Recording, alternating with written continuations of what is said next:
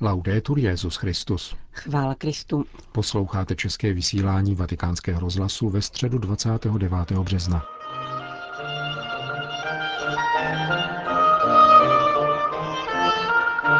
Na svatopetrském náměstí se dnes dopoledne schromáždilo 30 tisíc lidí, aby si vyslechli pravidelnou katechezi svatého otce. Generální audience začala přečtením úryvku z listu svatého Pavla Římanům o Abrahamovi, který doufal, ačkoliv už nebylo naděje. Cari fratelli e sorelle, buongiorno. Drazí bratři a sestry, dobrý den. Il passo della lettera di San Paolo ai Romani Úryvek z listu svatého Pavla Římanům, který jsme právě vyslechli, nás mocně obdarovává. Abrahamovi jsme zvyklí uznávat svého otce ve víře. A poštol nám dnes dává pochopit, že je nám otcem také v naději. Nikoli jen otcem ve víře, nýbrž otcem v naději. A to proto, že v jeho životním příběhu můžeme již zahlédnout zvěst vzkříšení, nového života, který přemáhá zlo i samu smrt. Text říká, že Abraham uvěřil v Boha, který oživuje mrtvé a volá k bytí to, co není. A upřesňuje, a třeba, že pozoroval, že jeho tělo je už neplodné a že je neplodné i sářino lůno, přece jeho víra nezeslábla. Toto je zkušenost, kterou jsme povoláni prožít také my. Bůh, který se zjevuje Abrahamovi, je Bohem, který zachraňuje. Bohem, který dává výjít ze zoufalství a smrti. Bohem, který volá k životu. V Abrahamově životě se všechno stává chválou Boha, který osvobozuje a oživuje. Všechno se stává proroctvím, a to pro nás, kteří nyní známe a slavíme naplnění toho všeho ve velikonočním tajemství. Bůh totiž vzkřísil z mrtvých Ježíše, abychom v něm také my mohli přejít ze smrti do života. Abraham tedy opravdu může být nazýván otcem mnoha národů, neboť září jako zvěst nového lidstva. Nás, kteří jsme byli zachráněni Kristem z hříchu a smrti a uvedeni jednou provždy do náruče boží lásky. Pavel nám v tomto bodě pomáhá zaměřit se na těsné spojení mezi vírou a nadějí. Říká totiž o Abrahamovi, že ačkoliv už nebylo naděje, on přece doufal a uvěřil. Naše naděje nestojí na lidských úsudcích, prognózách a ubezpečeních. Ukazuje se tam, kde už není naděje, kde už není v co doufat. Právě jako tomu bylo u Abrahama tváří v tvář svojí blížící se smrti a neplodnosti svojí manželky Sáry. Blížili se ke svému konci, nemohli již mít děti a v této situaci Abraham uvěřil a doufal proti vší naději. A to je velké. Velká naděje má kořeny ve víře a právě proto je schopna překročit každou naději. Ano, nezakládá se totiž na našem slovu, nýbrž na božím slovu. Také v tomto smyslu jsme tedy povoláni k následování příkladu Abrahama, který třeba, že stál před zřejmou realitou blížící se smrti, důvěřuje Bohu, neboť byl pevně přesvědčen, že Bůh má dost moci, aby splnil, když něco slíbí. Rád bych se vás zeptal, jsme o tom my všichni přesvědčeni. Jsme přesvědčeni, že Bůh nás má rád a že vše, co nám slíbil, je ochoten splnit. Někdo možná řekne, ale otče, kolik nás to bude stát. Je pouze jediná cena. Otevřít srdce. Otevřete svá srdce a boží síla vás povede vpřed, učiní divy a naučí vás, co je naděje. Toto je jediná cena. Otevřít srdce víře a on učiní to zbývající. Toto je paradox a současně nejsilnější a nejvznešenější prvek naší naděje. Naděje založené na příslibu, který se z lidského hlediska jeví nejistým a nepředvídatelným, ale nepomine ani tváří v tvář smrti, neboť jej dává Bůh, který křísí z mrtvých a oživuje. E Drazí bratři a sestry, prosme dnes Pána o milost, abychom si jakožto praví Abrahamovi synové nadále zakládali netoliko na svých jistotách, svých schopnostech, nýbrž na naději, která pramení z božího příslibu. Když Bůh dává slib, plní, co slíbil. Nikdy svoje slovo neporuší. Potom se našemu životu dostane nového světla. Vědomí, že ten, který vzkřísil svého syna, vzkřísí také nás a sjednotí nás se sebou a se všemi našimi bratry ve víře. My všichni věříme.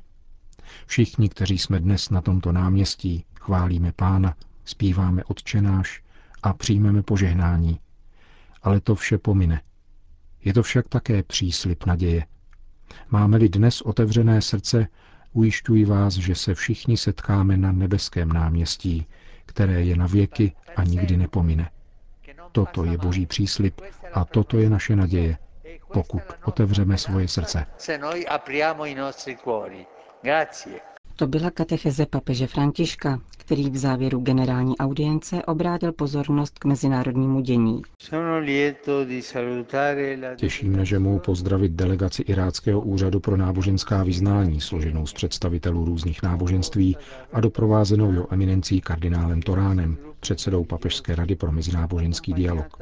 Bohatství drahého iráckého národa spočívá právě v této mozaice představující jednotu v různosti, sílu v jednotě, prosperitu v harmonii. Drazí bratři, pokračujte dále touto cestou a modlete se, aby Irák nalezl ve smíření a harmonii svých různých etnických a náboženských složek pokoj, jednotu a prosperitu.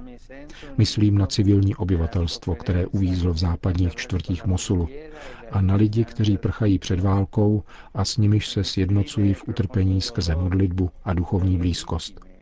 Vyjadřují hlubokou bolest nad oběťmi krvavého konfliktu a znovu apelují na všechny, aby se všemi silami zasazovali o ochranu civilního obyvatelstva, která je naléhavým a povinným závazkem.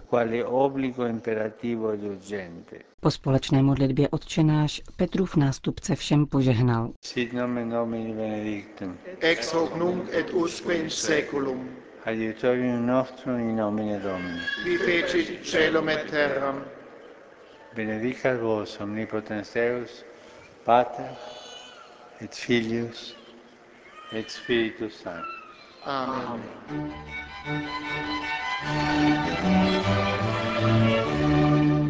Další zprávy. Vatikán. Ještě před generální audiencí papež František přijal v salonku Auli Pavla VI. účastníky zasedání stáleho výboru pro dialog mezi Papežskou radou pro mezináboženský dialog a delegací Iráckého státního úřadu pro náboženská vyznání, složenou ze zástupců různých náboženství. Svatému otci je představil předseda zmíněné papežské rady kardinál Jean-Louis Torán.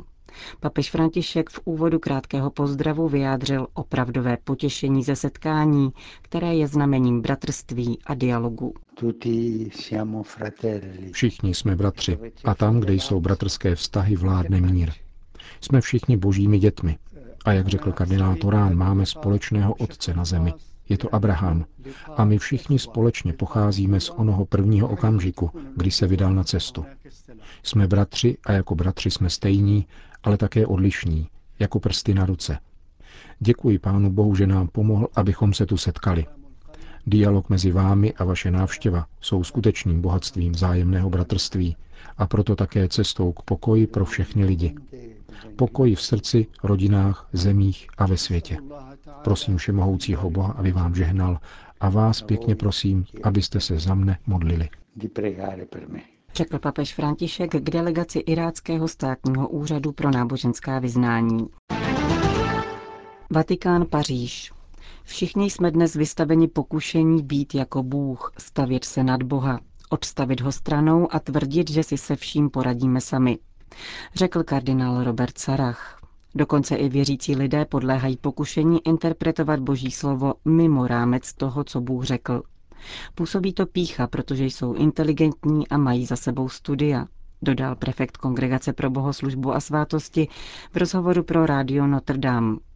Poznamenal rovněž, že ve světě, kde je Bůh odstaven stranou, je velmi snadné manipulovat člověkem a jeho názory. Aujourd'hui, nous sommes comme menés par les puissances financières. Dnes námi řídí finančnické a mediální mocnosti. Právě tyto síly v praxi řídí světem a diktují, co má člověk dělat a v co má věřit. Média interpretují dokonce i to, co říká papež a co učí církev. Interpretací toho všeho se už nezabývají teologové, nýbrž média. A my nesmyslně dovolujeme, abychom byli takto ovládáni. Dějí se věci nehodné člověka, bestiální, a my věříme, že je to normální a že právě tak je potřeba postupovat. Mohu nakládat se svým životem, jak chci, mohu rozhodovat o své smrti. Dnes jsou téměř všichni přesvědčeni, že právě tak tomu má být. Nechci dítě, tak je odstraním. To je normální. A nikdo už na to nereaguje. Podali jsme se znecitlivění. Nezajímá nás utrpení dítěte, které se zabíjí v mateřském lůně. Řekl kardinál Sarach. V rozhovoru pro rádio Notre Dame hovořil také o zmatku, který vládne v současném světě. Varoval před tím, že samotný fakt, že někdo mnoho mluví, vůbec neznamená, že má co říci. Konstruktivní slova se totiž rodí v tichosti. Je sice pravda, že ten, kdo mnoho mluví, získává publicitu a je dobře známý, zatímco ten, kdo mlčí, může působit jako žebrák. Přesto právě u takových lidí lze najít cosi krásného. Pohleďme na papeže Benedikta XVI., řekl dále kardinál Sarach. Žije sice v absolutním mlčení, ale toto mlčení je hlubokým pramenem, z kterého vyvěrá nejhlubší modlitba za církev a celý svět. V tomto mlčení se podílí na budování světa a církve. Není žebrákem, protože žije v tichosti. Naopak, dává světu velmi mnoho, řekl o Benediktu XVI. prefekt Kongregace pro bohoslužbu a svátosti. Francie.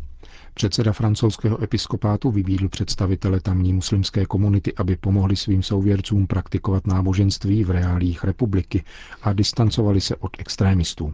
Arcibiskup Georges Pontier o tom mluvil při zahájení jarního plenárního zasedání biskupské konference. Velký prostor věnoval společensko-politickým otázkám v souvislosti s blížícími se prezidentskými volbami. Poznamenal, že početná muslimská komunita je jedním z faktorů, které silně charakterizují francouzskou společnost. Zejména mladí lidé zakouší tuto realitu každý den. Arcibiskup Pontie přiznal, že přítomnost islámských extrémistů, kteří verbují do svých řad rovněž mezi mladými lidmi ve Francii, stejně jako útoky prováděné jménem islámského státu, mohou pochopitelně budit strach. Arcibiskup Marseille nicméně varoval, že důsledkem toho nemůže být nedůvěra vůči všem muslimům. V tomto kontextu připomněl odpovědnost muslimů samotných a jejich představitelů. Zdůraznil, že pro katolíky je jedinou cestou k vzájemné úctě dialog a setkávání. V komentáři pro vatikánský rozhlas arcibiskup Pontie zdůraznil, že odpovědnost za budoucnost země se týká všech, jak politiků, tak i ostatních občanů. Neseme odpovědnost za fungování demokracie a musíme si toho být vědomi. Chceme proto upozorňovat na propast, která se může vytvořit mezi politickou sférou a společností. Někteří dokonce tvrdí, že jsou to dva různé světy a že si politici už neuvědomují problémy každodenního života obyvatel. Dochází ke skandálům, které pobuřují především nejchudší vrstvy lidí. V důsledku toho pak ztrácejí důvěru k politice, dávají podporu extrémistům nebo rezignují na účast ve volbách. V každém případě to oslabuje naši zemi a společenské vazby. Řekl vatikánskému rozhlasu předseda francouzského episkopátu arcibiskup Pontier. Kábul. Po 60-leté službě potřebným opouštějí malé sestry Ježíšovi kvůli nedostatku povolání svou misi v Afghánistánu, informuje deník Observatore Romano. Malé sestry Ježíšovi tu žili jako Afgánky mezi Afgánci. Během celé této doby nikdy neopustili hlavní město, ani za sovětské okupace a Talibánu, ani během bombardování, uvedl pro agenturu Asia News otec Giuseppe Moretti, který působil v Kábulu 18 let jako kaplan a vůbec jediný katolický duchovní. Podle italského řeholníka sestry nejvíce oslovovali svým tichým stylem jednání a vystupování. Také po příchodu NATO v roce 2012 vždy zdvořile odmítali jakoukoliv žádost o rozhovor. Nejenom proto, aby na sebe neupozorňovali a nebyly považovány za špionky, nýbrž kvůli své oddanosti potřebným, spojené s nutnou rezervovaností. S prozbou o pokoru, útěchu a posilu se na ně totiž obracely mnohé ženy, jejichž příběhy sestry uchovávali v soukromí. Afgánská mise malých sester Ježíšových skončila letos v únoru odchodem posledních dvou řeholnic Marian a Katerin. Končíme české vysílání vatikánského rozhlasu. Chvála Kristu. Laudetur Jezus Christus. thank you